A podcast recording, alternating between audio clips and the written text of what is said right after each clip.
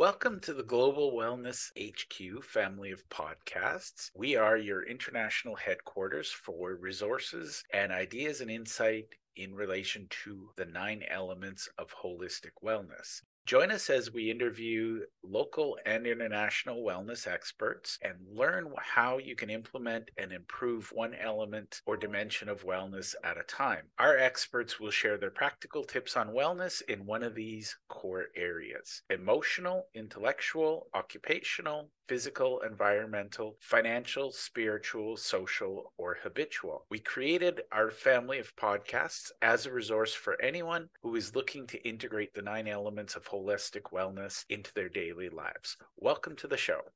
The Global Wellness HQ family of podcasts is proudly sponsored by the Global Wellness HQ community. It's an online membership group where we meet, we share ideas, we share insights, and we all work together and help one another discover our own personal wellness journeys. If you'd like to join us, you can easily click the link below or scan the QR code, and we love hearing your stories. So we hope to see you in the community.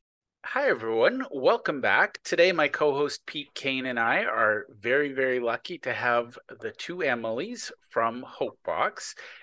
And I'd like you both to just introduce yourselves and then tell us about what you do. Um, I'll go first. I'm Emily Virkler, and I'm the Director of Operations for the Hopebox.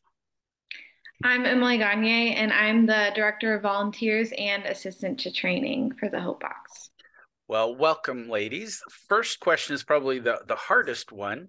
What is the Hope Box? um, do you want me to take this one, Emily? I can, or you can. Hey, why don't why don't you start? I talk a okay. lot anyway. So the Hope Box is a 501c3 nonprofit organization.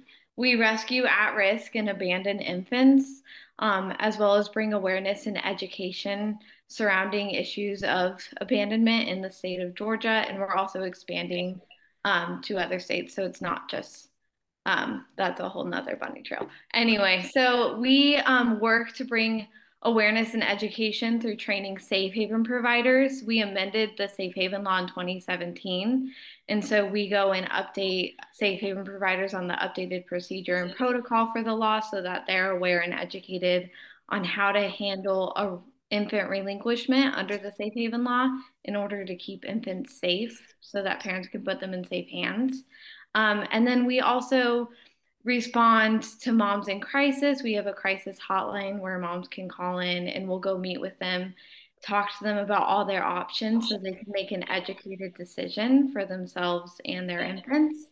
Um, and then we just do um, a lot of other like we work with border babies. We work with um, sex trafficked infants. Just uh, yeah, if there's anything I missed, Emily, you should bring it up. I think you. I think you covered all of it right now. Yeah, um, we have, I think she's the director of training. If I didn't. She's been well trained by the director of training. and I was going to say, uh, I don't know where you were going to jump in.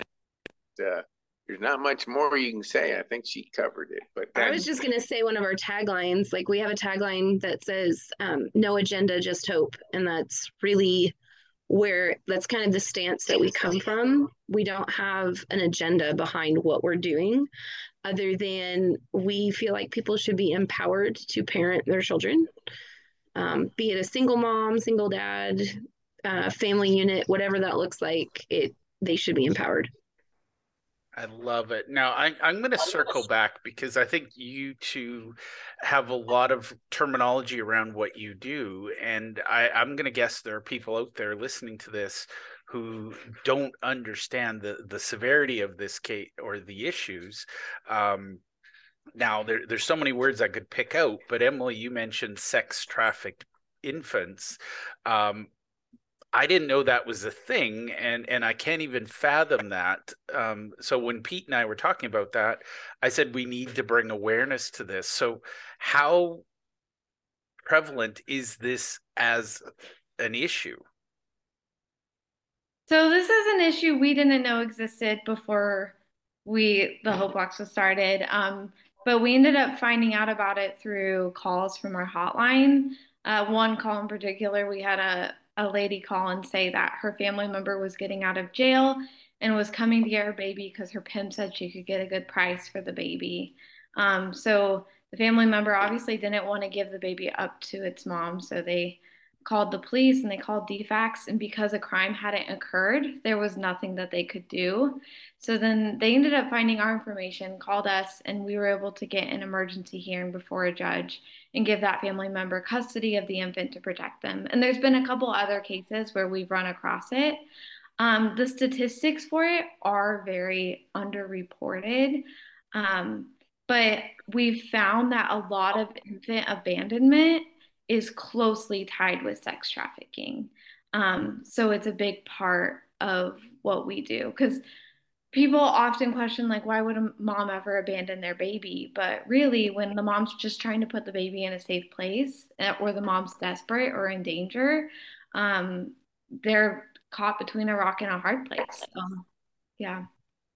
Wow. And i think that's something just to let sink in for a minute. I mean somebody's that desperate and again I, I, like that you say there's no judgment it's hope. Um, when somebody's that desperate to think that that's an option um, i'm going to guess that there's a lot of judgment you know you can't reach out to your your friends your family and say you know i'm thinking of um, you know I, I know some mothers who had postpartum and their thoughts were i'm going to harm the child you know what do i do and society doesn't have an answer you know we just sort of well get over it or you know like the, there's a lot of band-aid solutions but you're actually talking about literally rescuing babies from unimaginable things.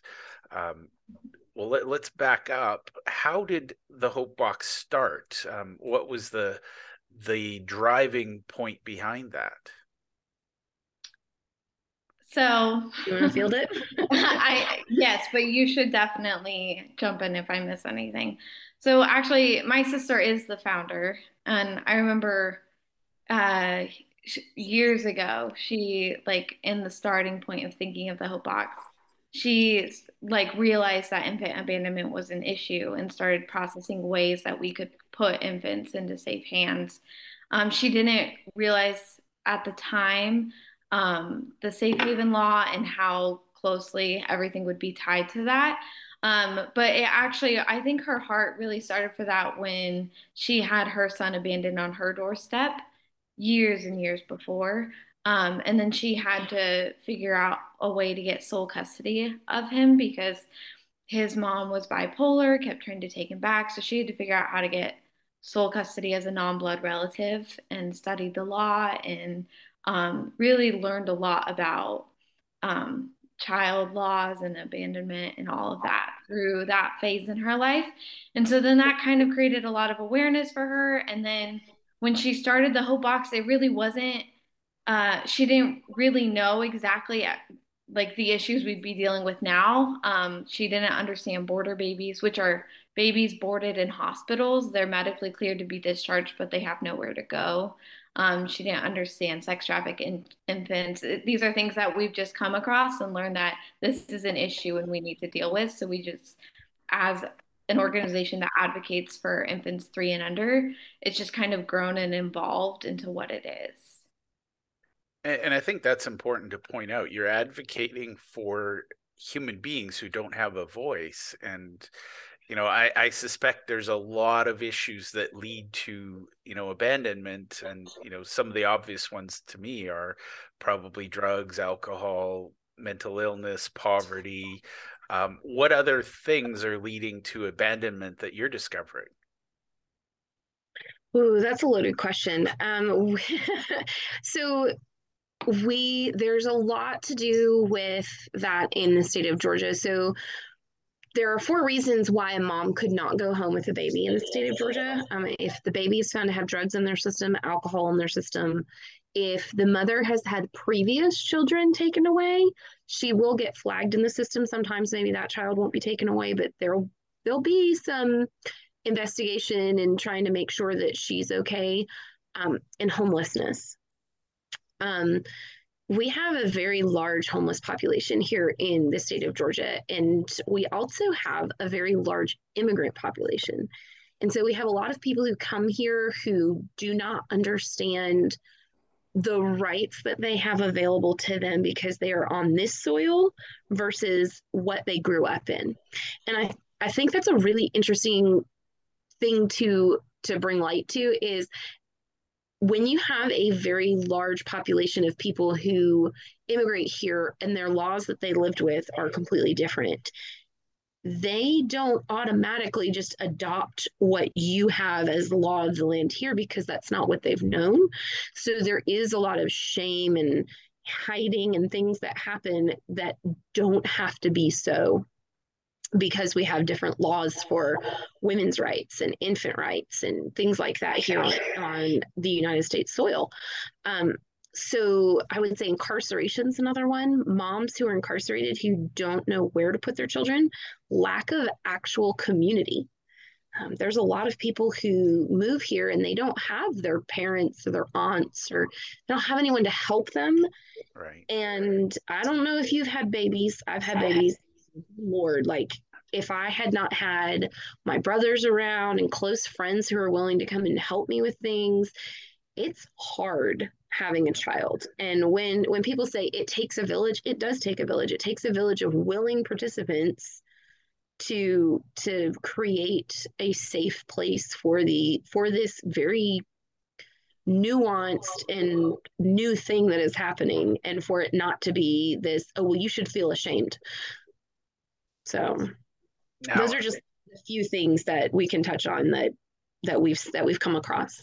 And i think that's you know the the the recognition of the causes because i think sometimes if you know people get too busy blaming the person and you don't look at the causes we lose sight of you know do we have a way to make this better um, mm-hmm. you know dealing with with immigrant populations you you have to deal with not only the laws that they come from but also the culture the religion um, mm-hmm. you know there's a lot of things we can look at and say well everybody knows that. Well, not always.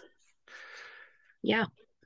So I, I, think it's fair to say that we can all agree that somebody sex trafficking babies is bad. Um, you know, and yes, to understate it so much. I mean, it, literally, when Pete told me that, I was like, "That's a thing."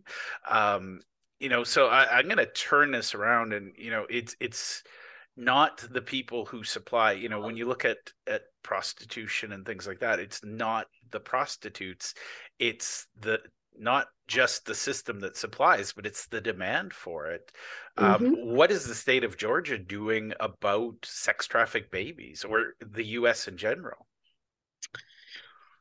that's a really really good question because it's not talked about as much um, we get a lot of our statistics from the sex trafficking hotline. So that means someone has to call yeah. and make a complaint. Babies can't talk. So that makes yeah. it very, very hard to one, prove a crime, and two, for people to have the understanding to know what the difference is between a sex trafficked infant and just an abused infant. Um, and it's it's dark it's a very dark place to go. It yep. is. it is not the easiest space to to be in. And I I liken it into you you have law enforcement and you have your first responders, you have your firefighters. They see the worst of the worst. And if they don't have the training to know what they're looking at, then they're not going to know how to report it or even how to advocate properly for like what that person needs. And so that's one of the things that I think the state of Georgia has really tried to do, uh, where they're trying to get the the training to the appropriate people who are going to come across it the most. But also, the state of Georgia is the largest state landmass wide east of the Mississippi. We we're huge, and people don't realize that and uh, we have 159 counties and out of our 159 counties 122 of them are designated rural so we have a lot of large land mass that is not well funded that people don't really have the resources to get what they need there. And it's kind of concentrated into metro atlanta. And i'm, I'm not saying that that's a bad thing. It's just the way that it's panned out. Um, and it's one of those things that the the more we can get the training out, the more funding to those entities, the easier it's going to be to gather statistical data to make sure that the things are being reported properly because right now sometimes people are, will go train and we'll mention things and you'll see a light bulb go off in their eyes and then they're like oh, i wish i'd have known you got you six months ago because we had this this and this and now that you're saying that i can see that x y and z was happening. And we're like we're really glad that you got the training now because if we know better we do better well, and coming back, if we had community and that awareness, you know, a lot of these things require isolation and and you know indifference. You know, it's mm-hmm. important to get to know your neighbors. And I'm just thinking about these these infants you know they can't speak for themselves it's not like they can pick up the phone and call a hotline you know they can't run out in the street and say help me this is happening you know it's so uh, how do these kids come to light? Like are is it so actually infants ages children ages 3 and under are the most statistically abused and neglected. Actually a year and under they hold the majority statistic for abuse neglect sex trafficking abuse all of that um, and it's simply because they can't speak, they can't give a testimony if something happens to them. They're not in school, they're not around other adults who could be looking for signs. Um, so it's for a lot of people just an easy crime, which is horrible. Um, and so, yeah, a, a, lot of times this is just a very underreported issue. Um, there's not nearly enough awareness, like we've said. Yeah. Most people don't aren't really aware that sex tra- trafficking is a big thing in the US, let alone infant sex trafficking. Um, well, and honestly, yeah, so Emily, I, think... I, I, hear about sex trafficking and you think about third world countries and um, you know there's mm-hmm. an organization called operation underground railroad that mm-hmm. does that over there and i say that generically but to think that that's happening here most people aren't i remember in college like giving a report in front of my classmates about sex trafficking in the United States, and the majority of them didn't know it happened in the United States. Like they think, oh yeah, in some third world country that's a thing, but it's in our backyard and we're very unaware of it. Wow. I, am going to throw this out for our listeners, but I feel like we have a moral obligation to give those infants that voice. Um, mm-hmm. you know, full disclosure, I had two boys that were both colicky and i'll admit to times we didn't like them much but we always loved them you know? It yeah. was just what does it take to make this poor child go to sleep? Um, i can't imagine you know emily as you said at the beginning my wife and i we took turns we'd spell off you know we had a community around us. So what are some things we can do as a collective and i'm going to put this moral obligation out there um, how do we give these infants a voice? Who who do we need to call? Who do we need to annoy? Um, who do we send angry letters to? Like I'm just not okay with this. You guys are breaking my sense of reality. So So yes, we're we're not exactly this is not party talk. Like I talk about that a yeah. lot. Like don't ask me what I do at a party because then it just feels like the whole party just goes downhill.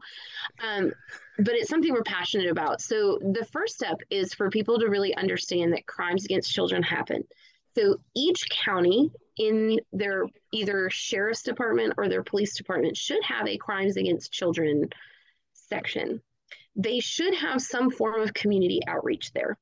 And they should get in touch with them and get get the statistics for maybe their area or ask them, do you have statistical data on sex trafficking? Um, ask them if when they speak about children, if they're saying the child, and that means 14 and above or 12 and above, because a lot of places that's as low as they go. They don't talk about children younger than that sometimes it's for the protection of the child but the truth is is if we don't catch them when they're younger those are the people who have been domestically sex trafficked here in the united states. And then they grow up thinking that that's the only way that they can earn a living so they do they just merge seamlessly into prostitution. Um, in the state of georgia you have to be 16 years old to consent to have sex. So you cannot be prostituted until then and so that's one thing that i've had like learning the learning the wordage for that is very important because i've heard a lot of people going oh well that child was in prostitution. No that child was exploited because they can't consent to things. Can we yeah. just please use the correct language there? Like don't tell me that this this little 11 year old was prostituting themselves because they were not doing that. They were doing they were doing what they were shown to do and and taught to do exactly. So they believe that that's normal but they were they were exploited because they didn't know better. There's someone out there who knew better.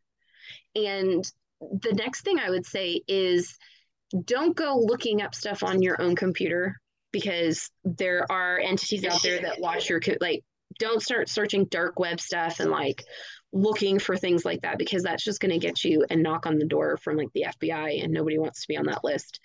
Um, go go talk to your crimes against children division. Look and see if there's organizations in your city that are training on what to look for who to report to because they even have sex trafficking task task force in in certain states. Um, not i don't know if every state has one but if they don't they should. And you can normally look that up and find out who's on there who's giving trainings you can sit in their meetings. They have quarterly meetings, and you can hear um, what's going on. Look into your counties. Um, what it, it's the Infant Mortality Review Board. They have to get together monthly or quarterly to go over the children that have either passed away in their county, and they have to look at it.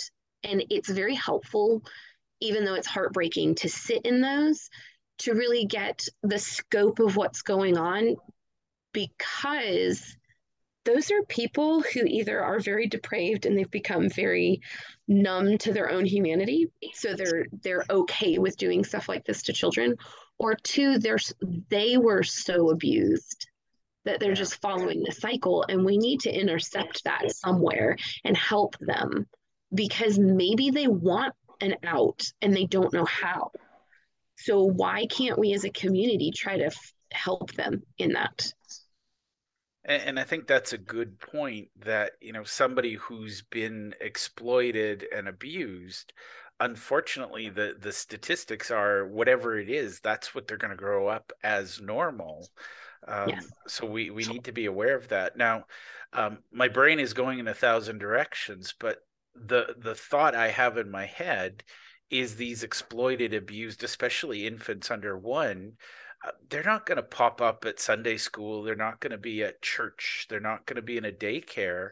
Um, how are these kids being found? So some of them are being found when they come in for um, abuse, like just regular checkups, or they're showing up in the ER. There is, I I don't know where they do it, but here in the state of Georgia, we have a special children's hospital called CHOA, which is Children's Healthcare of Atlanta. And the head pediatrician there is a board certified child abuse specialist meaning that he's gone through very specific training so that he can look at it and say no babies don't just get hairline fractures on their ribs. They had to have been squeezed. They have like there has to be a certain amount of pressure because their bones are very pliable. Um, this obviously this type of brain damage is this. And then they're also able to say what other people might think is abuse. They're like actually that's a genetic condition and the parents don't need to go through all this. So they get very specialized training.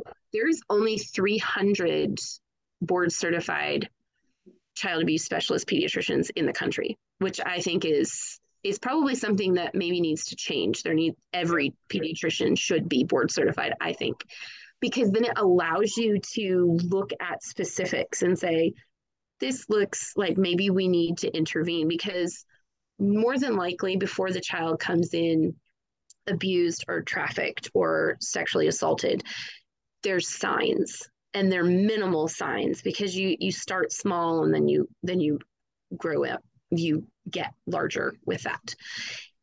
And if if a pediatrician or someone in the community can actually see those signs early on that would help create community. And maybe and it could be something as easy as postpartum depression or you're dealing with a parent who has mental illness. Um, some of it is they were abused as well and they never got counseling or help healing. So out of our trauma we lash out and traumatize the people around us and it's not an excuse but it is what it is. Yeah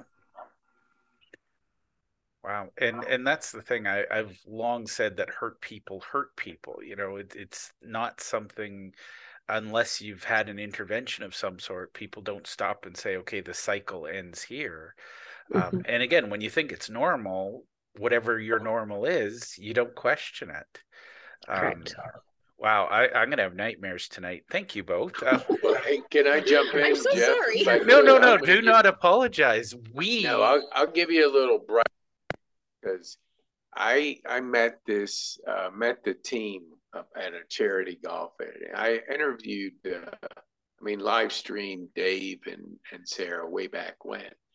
Um, and so Dave said, "Hey, I'm having this charity event," and so I was trying to get adaptive golf to it. Didn't happen, but anyway, I went over there in the morning, and I met some of the uh, the sweetest people that you'd ever want to meet, Jeff. I mean, every single one of them just had a, a, a, glow about them because I'm sure it's what they do and the impact that they're making. And it was.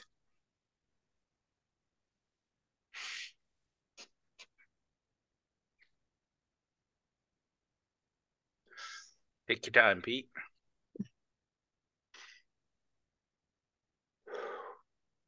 That's my physical therapist taught me that trick. Tell when you lose it, if you just learn to breathe, it gets better. yep.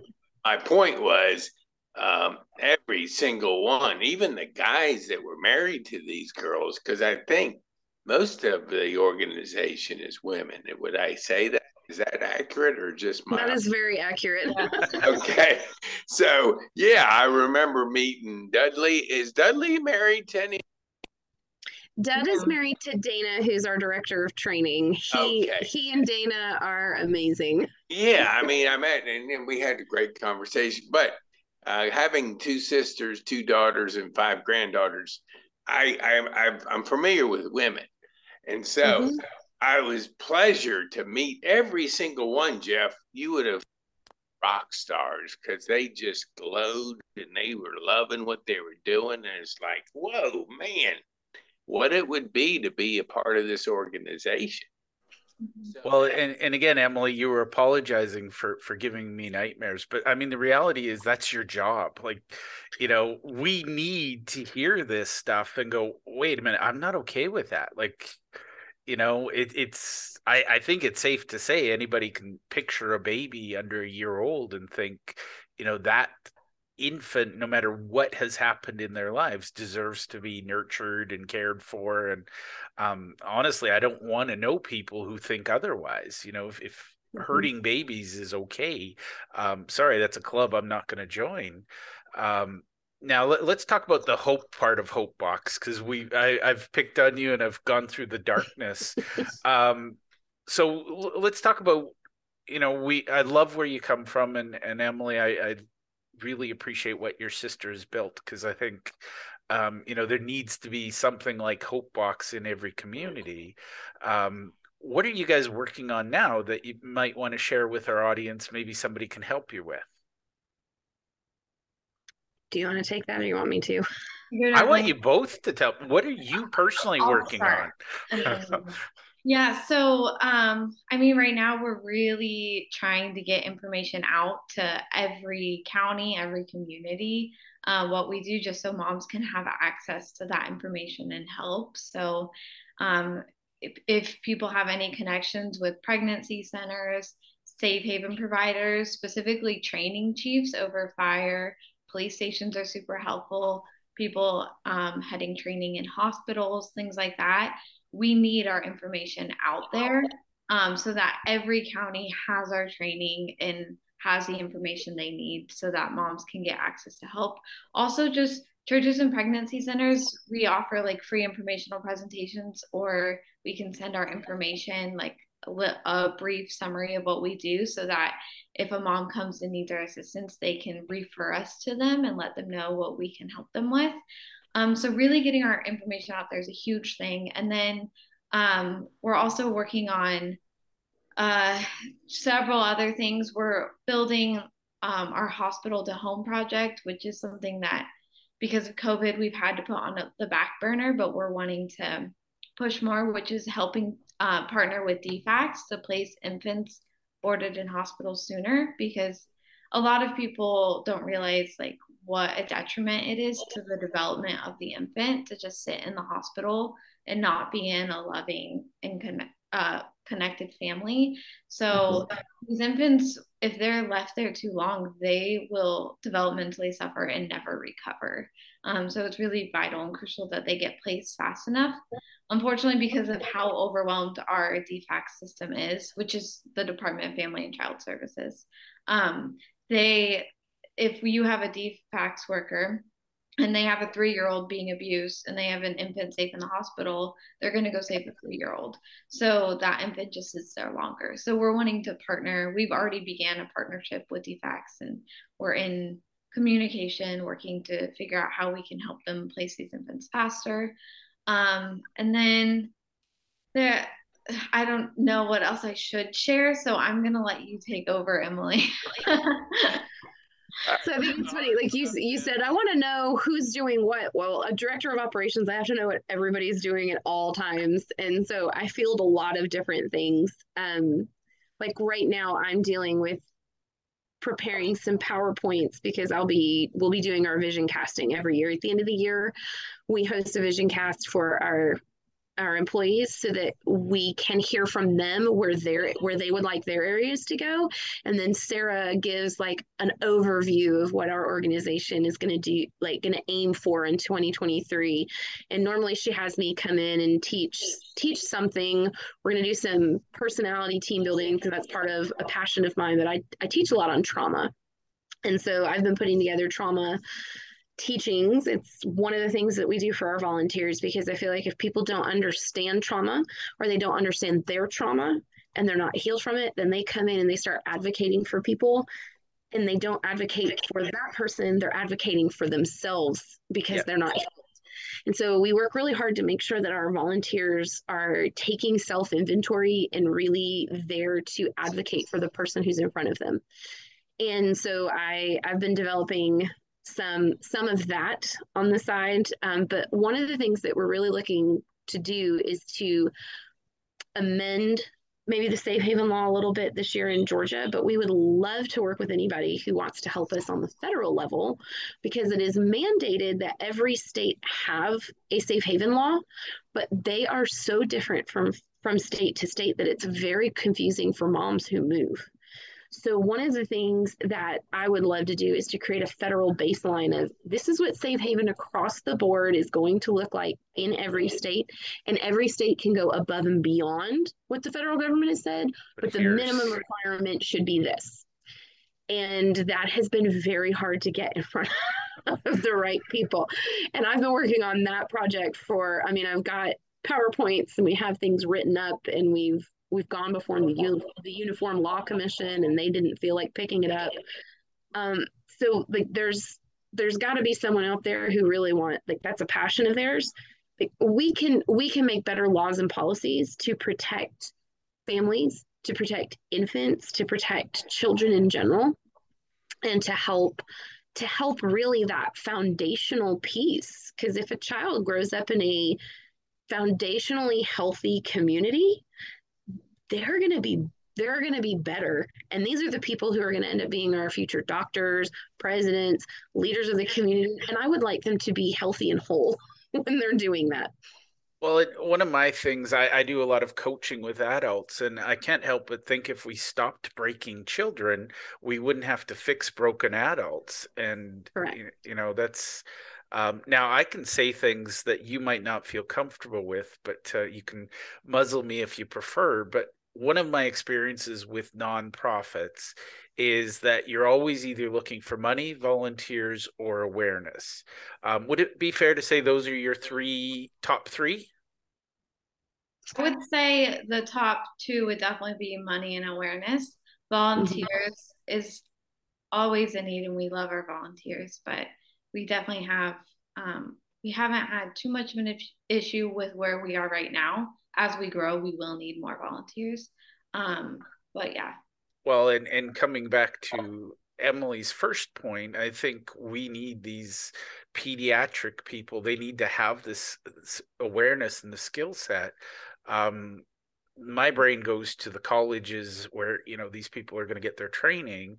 Um, I mm-hmm. feel like we need to find a grassroots campaign to get that awareness because I mean, honestly, I know a lot of pediatricians who went into it because they like love helping babies not because they thought they needed to rescue babies. And, you know, I, I feel like if they knew that, um, they'd be on the crusade as well. So, um, I'm going to say to those listening, and and I'm going to get you to share where and how this is best done. But I feel like you know if everybody's thinking, you know, do I buy this new car, or that new car, or, you know, do I buy another big TV, or do I buy this or that? Um, I feel like there's a nice, and again, I get nothing out of this other than um, a little bit of changing the world. But I feel like supporting Hope Box would go a long ways to making the world a better place. Um, how can people support you? Wow, there's many different ways, isn't there, Emily? Go ahead. Oh no, you're good. I was just gonna say people can go to the hopebox.org, thehopebox.org, um, and we have, they can donate online just by clicking, there's a donate button. It's not hard to find. um, and then uh, financially is one of the biggest ways. And then um, even sharing our information with organizations that can partner with us is another huge way that they could support mm-hmm. Yeah, signing up for our newsletter is a great way to find out what we're doing. Um, we're also on Amazon Smile. So we like to tell people we're your favorite nonprofit. Go ahead and do all your Christmas shopping, but do it through Amazon Smile and have it go back to the Hope Box because then you're like, you're doing two things at once. You're Christmas shopping and you're supporting babies. Um, we have uh, Giving Tuesday is always a huge thing that nonprofits talk about. We don't call it Giving Tuesday, we call it Giving Back Tuesday. It's one of our favorite days. We get to sometimes it's us just delivering free meals to fire stations. Um, this year, we're actually going to hold a mommy mart, and we're going to have different locations that moms who may not feel comfortable actually like calling us and saying they need help can just drive by and pick up necessities that they might need for them and their children to be able to thrive. And so um, if you sign up for our newsletter or follow us on Facebook, TikTok, Twitter, um, Instagram, we're on LinkedIn, we're on all the platforms. If you follow us, you'll see us start to post. And then we have a Valentine's Ball that we host in February, um, February 11th, I believe it is this year. And that's just a fun night that ends up being tax deductible um, for where we bring awareness to what we're doing, but you also get a really nice dinner and you get to dance and party with us um, through it all. And I, I would say you can donate and there's many ways you can donate. You can do it financially you can do it with your time you can do it with professional experience. Um, we have amazon lists if you go look us up on amazon where you can purchase a car seat and have it delivered to us so that if a mom calls us and needs a car seat we have that for her. It's shocking how many moms like have babies but don't have car seats or they have babies and then they find out that they can't breastfeed and they don't have access to formula. Things like that that we can provide a practical answer to to the need instead of it being a ending up ending it in a crisis it's something where we can like we can like hit that right in the beginning and keep it out of the crisis territory I love that, and I think um, I'll, I'll make sure I get the links for for those programs because I think that's that's huge. Um, now, this feels to me, I, am just going to go there. I'm obviously I'm I'm Canadian, not American, but I feel like there's a political. Somebody needs a kick in the pants. Somebody needs a little bit of willpower and motivation. Um, are there any political candidates, anyone that you're supporting right now that maybe people should be coming out and, and talking to and and raising awareness? Or is it so quiet we haven't reached that level of noise yet? So um, we tend to just tell everybody contact your representatives and your senators. Okay. um, i did a lot of politics when i was younger. Um, civics was a huge deal for me. I thought for sure I was going to be an attorney, was going to change the world. And then I did my first moot court competition and was like, no, this is not for me. so, so on a on a good month, their representatives that we elect, we the people elect them, hear from maybe three people. They can't know what you as the community want unless you tell them. so it's important that you're emailing or calling them. Those people actually want to hear from you because they have to know what their community needs. And if you're not telling them, they're guessing. And then you get mad at them and they're like, but I was guessing. So, yes, we we as the Hope Box, we don't back political candidates because we're like if you don't want to say babies then you kind of look like a jerk no matter what political affiliation you have. Yeah. Babies are non-political in our realm. Like they're just humans. Can we please all just agree that they need as much care and support as possible? So i say any representative you have anybody that gets elected especially because we have midterms and all the upheaval that's going around with all yeah. of that right now contact them email them give them a phone call. Most of them, if you elected them, it means they're in your general vicinity and they have an office somewhere close somewhere. to you. Go visit them. Yeah. And most of the people that I've talked to are very friendly and open and they want more feedback. They just don't know how to get people to actually give it to them. I love it. Now, is there some sort of um, I, am just thinking out loud because people I know a lot of people they want to help, but then they don't know how to say it, and you know, there's that fear of ending up on an FBI watch list because you went and Googled something. I'm yes. not kidding. That's uh, I think Pete and I have yes. had that conversation at least twice today. It's like, oh, somebody's listening. Um, but the reality is, I think one of the things that would be really handy and and Emily, I'm going to task you with this is you know when we put this out in the digital magazine and in the show notes, um, would it be okay if we had some talking points so that when they do reach out to their their political candidates, they're not raving like a lunatic and saying save the babies because yeah, I think we can all take that as a given. But politicians need a path and they need direction. Mm-hmm. So, um, you know, maybe there's some talking points on here's how to save the babies. Yes, that is a really good point. The first thing I would say is is try to press the point that you're talking about life that's already been established because abortion is kind of roe v. Wade. That's a very big buzzword right now. Yeah. most of what we deal with is life that's already been established so we're not ta- we're not taking a side on either side of that. This life is already here. How can we help it to thrive well, and, and, I would argue pro-life, pro-abortion, whatever. I think most arguments are okay. We have a life now. Let's. Yes. So it doesn't have to be a political hot potato nobody wants to touch, right? Correct. It does not have to be the hot potato or the elephant in the room or anything like that. They can talk about um, do you know the safe haven law? That is probably the first question I would ask your representative. Most most of them may have heard of it, but they may not have read the statute, so they don't understand where it comes from.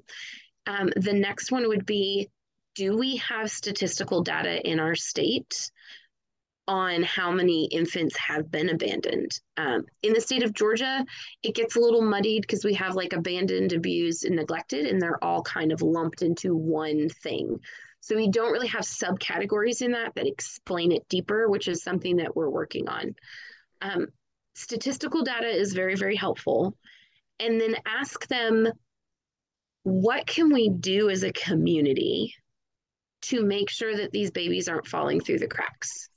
Because then that causes your your politician to look at you and go, oh, I maybe they had no clue. And if they aren't a part of the committee that's that's seeing that health and human services, what whatever community committee that they're on, they should know someone who's on the committee that you need to talk to and they can bring you into the conversation. And the more people we get talking about it the more questions are asked the the better conversations we have which means then we have better think tanks coming around the issue that we need which is babies should be thriving humans in general should be thriving. What can we do so that they can thrive younger, so where they're not struggling as much as they're when they're older? Let's let's help them thrive when they're younger, so that they're able to thrive better as adults as well. I love that. Now, my final question is probably the hardest one. Um, is there anything I should have asked you? We've gone through a whole bunch of things, but is there anything I should have asked you that I didn't? Hmm let's see. We've been plugging all the things lately. What haven't we plugged? Um, we have a podcast. I feel like that's probably a good place to start. We have a lot of, um, it's called the Hope Box Podcast.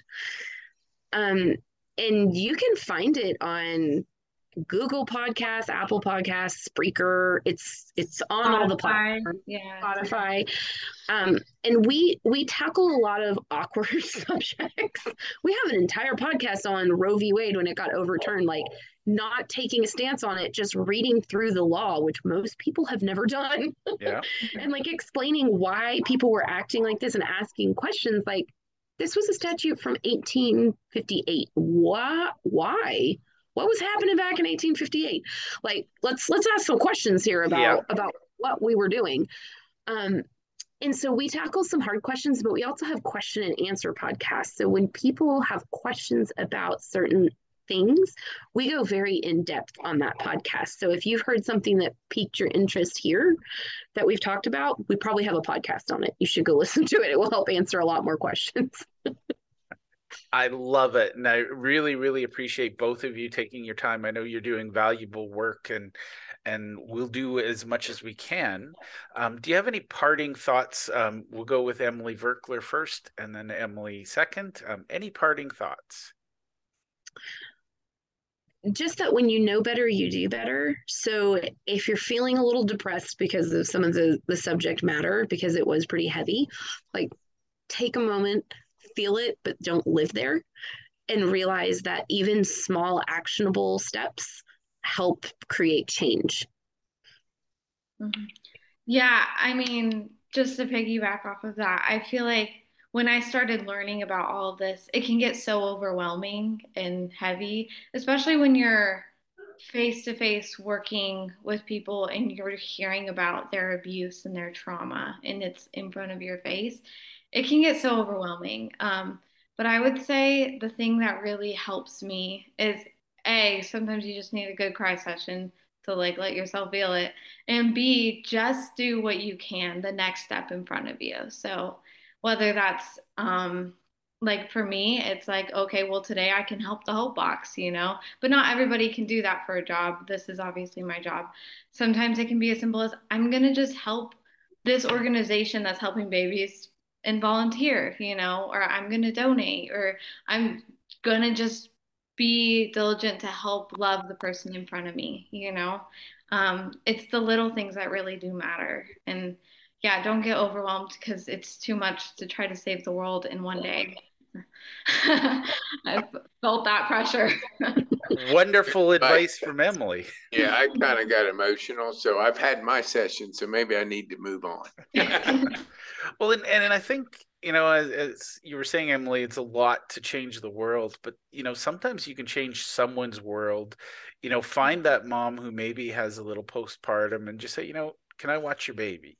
Or, mm-hmm. you know, take a bottle of formula over. Like there's little things that can improve the world of those around us. So um, I want to thank you both. This has been fabulous. And Pete, as always, thank you for uh, bringing this together. I think, um, as I said, I'm going to have nightmares over this, but um, this is my way of helping. And that's, you know, if we can raise that awareness and, um, you know, for every person like me who, you know, I would move heaven and earth to protect a child um, if we don't know there's a problem, we're not going to be, you know, racing to the capital and saying, "Hey, we need change." So, thank you both for being in the trenches, and uh, thank you for all your great work helping those vulnerable and at-risk babies.